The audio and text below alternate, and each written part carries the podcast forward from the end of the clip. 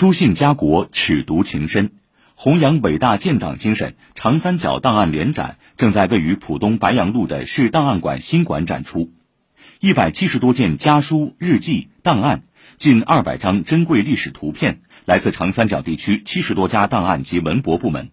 纸短情长的文字记录下了一段段革命事迹，蕴含了一颗颗赤子初心。来听报道。复苏爱妻，我为革命而死了，你不要悲哀，不要难过，因抚养爱生，以继以志，我的财产由你继承。这封三十三个字的死前一时书，是革命者王步文在就义前写给妻子方启坤的绝笔，也是本次展览中最短的一封家书。在展柜前，久久驻足的姚同学来自上海大学。他说：“这些鲜活的红色真档，仿佛完成了他一次次跨越时空的对话。感觉他们就在你面前，然后他的家书就在你眼前，日记就在你眼前。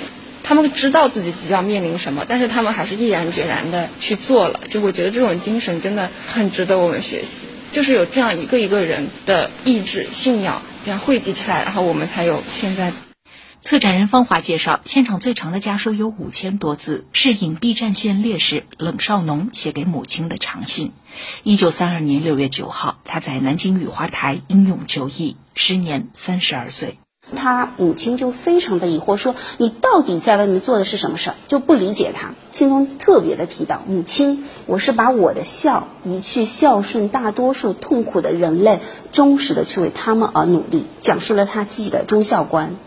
不仅有革命先烈、科学家、艺术家等各时期优秀共产党员的书信，还有一些展品定格下历史的瞬间。方华在展览第三部分“干出一片新天地”中，指着安徽省凤阳县小岗生产队包干到户合同书说：“一九七八年十二月，十八位农民在这张纸上秘密按下鲜红的手印。”我们分田到户，每户户主签字盖章，如不成，我们的干部坐牢杀头也甘心。社员啊，也要保证把我们的小孩养活到十八岁。当时这样的一个包产到户，其实是掀开了我们中国农村改革的一个序幕。见人、见事、见精神。通过一封封家书、一帧帧照片、一页页日记，生动诠释了这些共产党人把家庭命运融入到国家和民族命运之中的家国情怀。为了方便市民参观，文献家书中的金句也被摘出来放在展墙上。市档案馆利用部张尧俊说：“这是长三角地区档案部门第二次联手办展，参展单位数量比上次扩大近四倍。